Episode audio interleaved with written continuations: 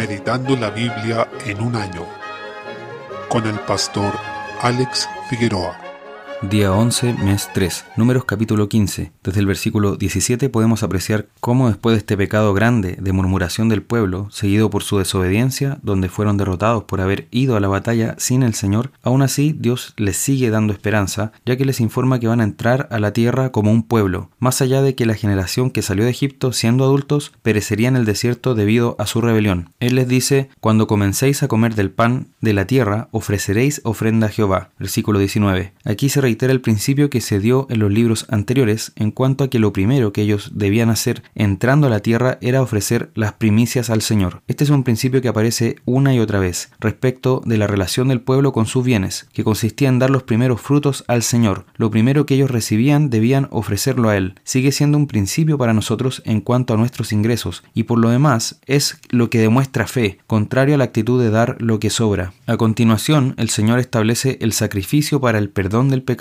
por hierro o ignorancia, lo que evidencia que el pecado no siempre implica una intencionalidad directa de hacer algo malo, sino que tiene que ver con nuestra naturaleza, que aun cuando no nos demos cuenta o ignoramos que algo es malo, estaremos pecando de igual forma si lo cometemos. Del mismo modo, cuando tenemos alguna noción de que algo es malo, pero no nos damos cuenta porque estamos realmente corrompidos y actuamos sin pensar demasiado, tal cosa no deja de ser pecado. Entonces el pecado, más que tener que ver con nuestra voluntad, tiene que ver con nuestra condición y naturaleza, y ante todo el pecado es infracción de la ley, como dice 1 de Juan 3.4, sea plenamente consciente o no. Ahora bien, respecto a la persona que pecare con soberbia, ultraja a Jehová, blasfema contra él, y esa persona debe morir según este texto. ¿Por qué era así? Dice el versículo 31, por cuanto tuvo en poco la palabra de Jehová y menospreció su mandamiento. En Proverbios 13 dice, el que menosprecia el precepto perecerá por ello, en el versículo 13 de ese capítulo. Aquí vemos a alguien que según parece sugerir el texto, va más allá de pecar intencionalmente, sino que lo hace con insolencia y soberbia, más que un pecado intencional simplemente. Podemos decir que está alzando la mano contra el Señor, haciendo algo impío, sabiendo que Él lo condena. Desde el versículo 32 es posible ver un ejemplo inmediato de esto que estamos hablando, con la lapidación de aquel que violó el día de reposo establecido en los diez mandamientos y reiterado en diversas ocasiones a este pueblo. Es el mandamiento que está redactado con mayor extensión y explicación, dando argumentos para fundamentarlo a diferencia de los otros.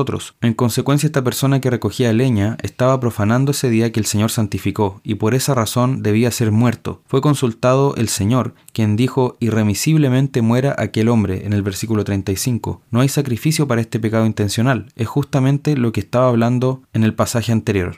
Con esto observamos también la importancia que el Señor da al día de reposo, ese día que Él santificó. Por tanto, recordando que este mandamiento pertenece a la ley moral, debemos reconocer la relevancia que tiene. Si es así, realmente vamos a ver la bendición que significa para nuestras vidas. Por el contrario, si no le damos la importancia de vida, vamos a apreciar cómo eso impacta toda nuestra semana y nuestra adoración cotidiana. Esto recordando que, como ya hemos aclarado antes, en el nuevo pacto este mandato se cumple el día domingo, cuestión que no podemos profundizar más aquí, pero que ha sido tratada en otros audios. Desde el versículo 37, ellos debían poner recordatorio de los mandamientos incluso en sus vestidos, para que finalmente en su día a día pudieran recordarse constantemente que debían ofrecer su vida entera al Señor, porque Él los había salvado de la tierra de Egipto. Esto nos muestra el énfasis de este antiguo pacto como sombra de lo que había de venir, ya que mientras aquí a ellos se les manda tener estos recordatorios externos de los mandamientos en sus vestimentas, en el caso del nuevo pacto el Señor promete escribirlo en los corazones de su pueblo, en Jeremías 31 del 31 en adelante cuestión que no se promete en el antiguo pacto. Demos gracias a Dios por esta obra del Espíritu que pone su ley en nuestros corazones. Capítulo 16. Luego tenemos uno de los pasajes que después se ocupan como ejemplo en el Nuevo Testamento, sobre lo que no hay que hacer. En Judas versículo 11 se menciona a Balaam, que también lo veremos unos capítulos más adelante en este libro, y a Coré, como ejemplo de falsos profetas y maestros, así como también de caminos desviados que llevan a la muerte. Aquí tenemos a este Coré, quien lideró una rebelión, le siguieron Datán, Abiram y On, que eran otros varones de renombre, además de 250 príncipes de la congregación, es decir, personas que eran importantes entre los hermanos. Ellos se hartaron de Moisés y de Aarón, del liderazgo que estaban ejerciendo, al punto de que exclamaron, basta ya de vosotros, porque toda la congregación, todos ellos son santos, y en medio de ellos está Jehová. Versículo 3. ¿Por qué entonces tendrían que seguir a Aarón y Moisés? ¿Por qué solo Aarón podía ofrecer sacrificios junto con sus hijos y quienes fueran sus descendientes? ¿Por qué solo Moisés hablaba con Dios? Es decir, ellos estaban diciendo en otras palabras, todos nosotros podemos hacer esto, todos nosotros somos santos y en medio de nosotros está la presencia de Dios. Debemos tener en cuenta que estas personas también estaban dentro de aquellos que fueron juzgados por Dios debido a su rebelión y por su incredulidad, cuando volvieron los espías después de haber visto la tierra prometida. Todos ellos están dentro de los que iban a morir en el desierto, por tanto se hartaron de esta situación, se quejaron contra Moisés, quien los confrontó por su pecado. Recordemos que Moisés era el que pedía a Dios por este pueblo, incluyendo a estos que se rebelaron para que el Señor no los barriera de la tierra y que no los eliminara. Ahora ellos querían ser los líderes y además querían exceder las facultades que el mismo Señor les dio. O sea, tuvieron en poco la instrucción que Dios estableció por medio de Moisés de que solo los hijos de Aarón podían ser sacerdotes. En este sentido, cabe señalar que Coré era levita de la rama de Coat, quienes estaban encargados de llevar las partes más santas del tabernáculo, y por lo demás era de la misma línea que Moisés. Entonces, aunque tenía un alto llamado, Coré deseaba algo así como un ascenso en su oficio. Al respecto, Moisés les dijo en los versículos 9 al 10, Os es poco que el Dios de Israel os haya apartado de la congregación de Israel, acercándoos a él para que ministréis en el servicio del tabernáculo de Jehová, y estéis delante de la congregación para ministrarles, y que te hizo acercar a ti y a todos tus hermanos, los hijos de Leví contigo, procuráis también el sacerdocio, es decir, querían un oficio más allá de lo que el Señor les asignó. Luego preguntó a Coré y a todos los rebeldes que lo seguían, pues Aarón, ¿qué es para que contra él murmuréis? En el versículo 11. De ahí se desprende que ellos se rebelaron contra el liderazgo espiritual que el Señor puso allí, y por una razón ilegítima. Por supuesto, no es que Moisés y Aarón los estuvieran guiando contra la palabra de Dios, sino que ellos querían ocupar ese lugar, ese es el punto, querían exceder el ministerio que el Señor les había entregado. En este sentido, Moisés les aclaró que su rebelión no era contra seres humanos, sino contra Jehová mismo. Coré, junto con sus rebeldes, no cesaron, sino que persistieron en su rebelión. Respecto a esto, debemos tener mucho cuidado con la envidia ministerial. Por ejemplo, aquellas personas que están convencidas de que son llamadas a ser pastores, pero que no tienen las calificaciones que la Biblia señala, o quieren ser diáconos, pero nadie los considera de esa manera. En fin, cuando alguien quiere un puesto para el que no está calificado bíblicamente, otra cosa es que haya líderes autoritarios que no quieran dejar su lugar y que no acepten que otros desarrollen sus ministerios. Esa es otra realidad. Ahora bien, cuando se trata de alguien que no está calificado bíblicamente para hacer algo, pero aún así insiste en ello y quiere ese lugar, está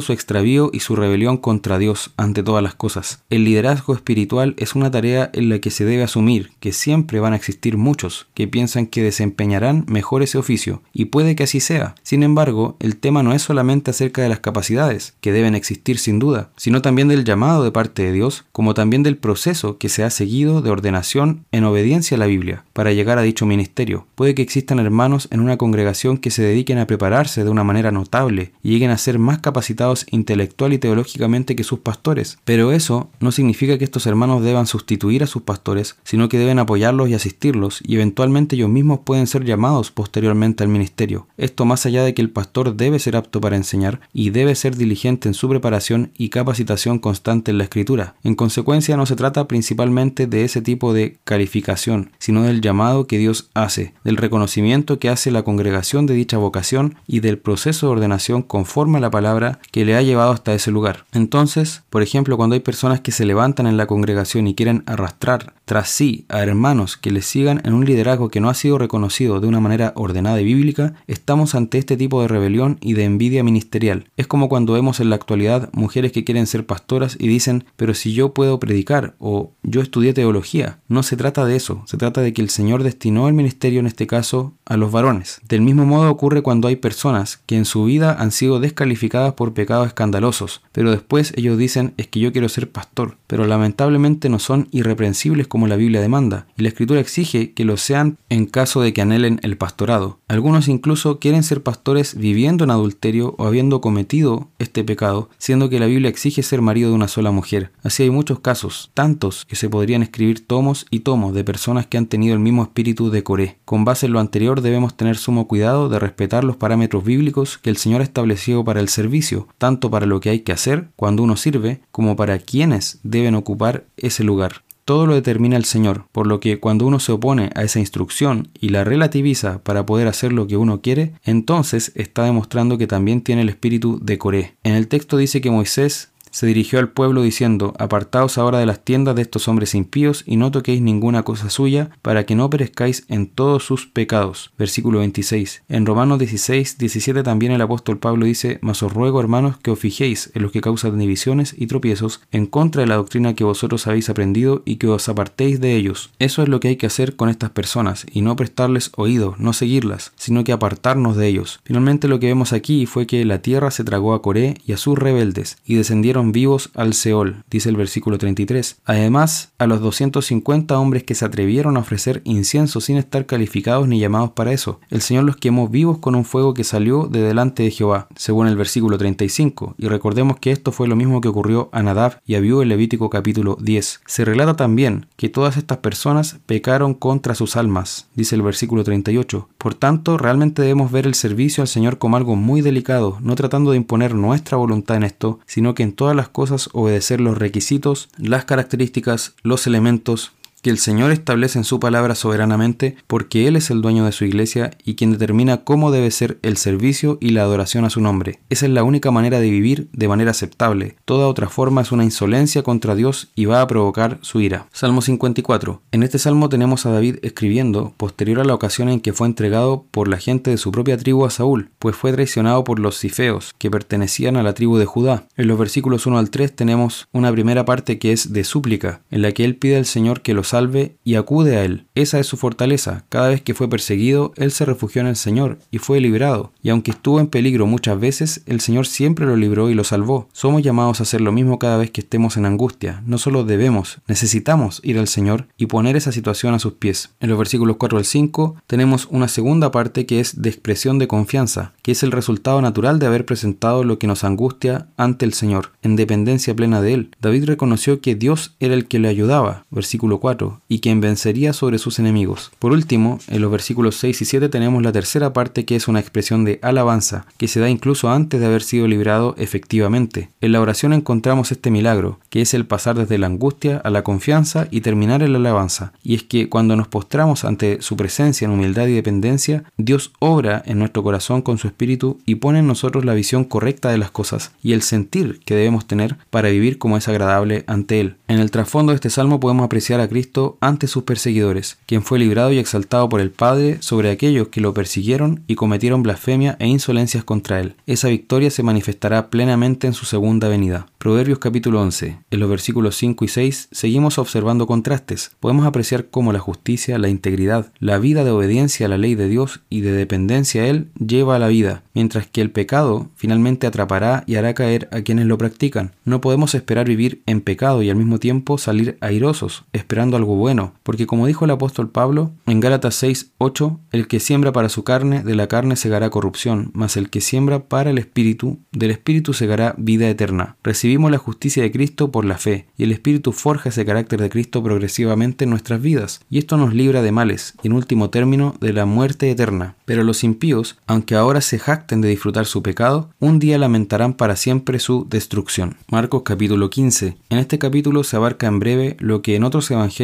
es más extenso, por eso hay muchos detalles que no se van a poder profundizar. En los versículos 1 al 20, aquí vemos cómo aquellos que estaban encargados de guiar al pueblo a la palabra de Dios, quienes deberían haber sido los primeros en reconocer a Cristo, lo que hicieron fue entregarlo a los gentiles para que muriera, cometiendo la mayor de las insolencias contra él, al juzgarlo injustamente y ejecutarlo Destaca cuántas veces se menciona el término rey de los judíos, que por lo menos se dice cinco veces por parte de Pilato. Por supuesto, Pilato no era salvo, también pecó grandemente y decía esta declaración sin fe en ella. Pero el Señor usó este pagano para avergonzar a los judíos y recordarles que estaban crucificando a su rey. Esto debía hacerlos detenerse, pero no fue así, sino que ellos prosiguieron en su maldad, tanto que escogieron a Barrabás, que era un revolucionario, un terrorista de ese tiempo, que estaba contra Roma. Incitaron a la multitud para que escogiera a Barrabás sobre Jesucristo. Aquí podemos apreciar que ellos escogieron un Mesías humano, un falso Mesías que prometía liberarlos de Roma, pero rechazaron al verdadero Mesías que los libraría de la muerte eterna, de la destrucción del infierno y les otorgaría vida eterna. Tomaron la peor opción y la peor decisión de todas las posibles. Cuando Pilato preguntó a Jesús si él era el rey de los judíos, Jesús le dijo, tú lo dices. Con esto no estaba afirmando algo así como, si eso es lo que tú crees, bueno, así será, sino que más bien está sosteniendo, tienes razón, es así como has dicho. Por tanto, Jesús afirmó ser el rey de los judíos. A pesar de que Pilato y los judíos lo estaban escuchando, no lo recibieron ni se arrepintieron él, que era precisamente lo que debían hacer, sino que gritaron para que fuese crucificado. Pilato, sabiendo que los judíos le estaban entregando por envidia y que tampoco Jesús había cometido ningún delito, en vez de hacer justicia y actuar con valentía, que era lo que debía hacer en este caso siendo el juez, quiso satisfacer al pueblo y lo entregó para que fuese azotado, según el versículo 15. Los azotes eran una serie de latigazos públicos que podían llegar a matar a una persona, porque se efectuaban de manera brutal dice que hizo reunir a toda la compañía de soldados para golpearlo. Luego de eso lo abofetearon, le pegaron con palos, lo escupieron y además se burlaron de él. Por tanto estamos ante la mayor insolencia cometida, la mayor injusticia jamás ejecutada, la manifestación de pecado más grosera y perversa. Nuestro Señor Jesús, el justo, quien es la justicia misma, quiso pasar por esto voluntariamente para nuestra salvación. Por eso realmente debemos aborrecer el pecado que lo llevó a la cruz y amar a nuestro Salvador por haber pasado por esto para que nosotros que éramos sus enemigos ahora pudiéramos ser salvos en él. Desde el versículo 21 vemos que Simón de Sirene es obligado a llevar la cruz. Jesús llevó esa cruz voluntariamente, siendo que él no merecía ningún castigo por el pecado porque él nunca pecó, mientras que Simón no quería llevar la cruz que él sí merecía llevar, porque era pecador y por ese hecho era merecedor no solo de una cruz de madera, sino del infierno eterno. Ahora bien, este pasaje también nos da esperanza porque podemos ver que Simón fue salvo a través del nombre que se le da, padre de Alejandro y Rufo. Recordemos que Marcos estaba familiarizado con la iglesia de Roma y escribió este evangelio pensando en ellos, y en dicha congregación precisamente había dos creyentes con esos nombres, Alejandro y Rufo, y además sabemos que allí estaba la madre de ellos, como dice Romanos 16:13. Estos creyentes no solo eran parte de esta iglesia, sino que eran prominentes allí en Roma. Eso nos permite inferir que Simón de Sirene, junto con su familia, llegaron a Cristo. Por otra parte, nuestro Señor rechazó beber este sedante que daban de vino mezclado con mirra. Él quiso tomar la copa completa de dolor que nos correspondía a nosotros. Del mismo modo, cumplió todas las escrituras en cuanto a las profecías, por ejemplo, que repartieron su ropa y echaron suerte sobre ella, como dice el Salmo 22, que fue crucificado entre los impíos, como fue profetizado en Isaías 53. Él recibió las burlas mientras estaba crucificado, como también consta en el Salmo 22, y esto podría haber hecho que él se hartara y desistiera, y habría sido justo de todas maneras. Sin embargo, él siguió adelante aun cuando se estaban burlando de él, mientras salvaba a la humanidad en esa cruz. Fue desamparado por el Padre, diciendo, Dios mío, Dios mío, ¿por qué me has desamparado? Lo que también es una cita del Salmo 22, porque en ese momento estaba sufriendo la ira de Dios por el pecado de nosotros y en ese sentido estaba siendo desamparado, sufriendo el infierno. Eso es lo que viven las personas allí por toda la eternidad y Él lo sufrió en la cruz por nosotros. Si Él no lo hubiera sufrido en ese lugar, nosotros hubiéramos tenido que estar en el infierno eternamente, pero Él lo sufrió en nuestra representación para que nosotros no tengamos que entrar allí al lago de fuego. Su muerte en el Calvario fue seguida por una serie de señales sobrenaturales. Destaco el hecho de que se rasgó el velo del templo, porque Jesús mostró con ese acto y sacrificio que estaba aboliendo todo el sistema de sacrificio establecido en el Antiguo Testamento y ahora estaba abriendo un camino. El autor de Hebreos explica que mientras el velo estaba en el templo, se mostraba que no había un camino abierto para el lugar santísimo para que el pueblo pudiera entrar allí, sino que solo tenía acceso el sumo sacerdote una vez al año, luego de haber hecho un sacrificio por sí mismo y por el pueblo. Sin embargo, ahora, rasgando este velo que fue el cuerpo de Cristo, tenemos acceso, tenemos un camino nuevo y vivo al Padre, según dice Hebreos 10:20, y eso es realmente maravilloso. Jesús es reconocido como Hijo de Dios incluso por el centurión, siendo que todos los líderes religiosos lo habían rechazado bajo ese título. Vemos que un soldado brutal y pagano, como el centurión, logró reconocer lo que era verdadero, a diferencia de aquellos que se dedicaron toda su vida a estudiar la ley y que rechazaron a Jesús. A su vez podemos apreciar que le seguía un gran número de mujeres, pues eran muchas las que habían subido con él a Jerusalén, además de varias que lo servían desde antes. Dice que mientras los discípulos salieron huyendo y le abandonaron, las mujeres que creían en él y le estaban allí acompañándolo en su muerte. Por último, desde el versículo 42, vemos cómo José de Arimatea dejó atrás los días del pasado en el anonimato como creyente debido a su cobardía, a su temor de los judíos, sino que en el momento que era más difícil creer en Cristo y perseverar como un creyente, él dio un paso adelante. Se relata que entró osadamente donde estaba Pilato y le pidió el cuerpo de Jesús, y éste se lo concedió, por lo que posteriormente bajó el cuerpo de la cruz y lo sepultó. A través de ello, vemos realmente la obra poderosa de Dios en un hombre como José de Arimatea, así como también la forma en que su providencia guía todos los acontecimientos para que su plan se cumpla, porque también estaba profetizado en la escritura que con los ricos fue en su muerte, en Isaías 53.9. Sigamos maravillándonos de este Señor, nuestro Salvador, que hizo una obra tan increíble para que nosotros pudiéramos tener vida.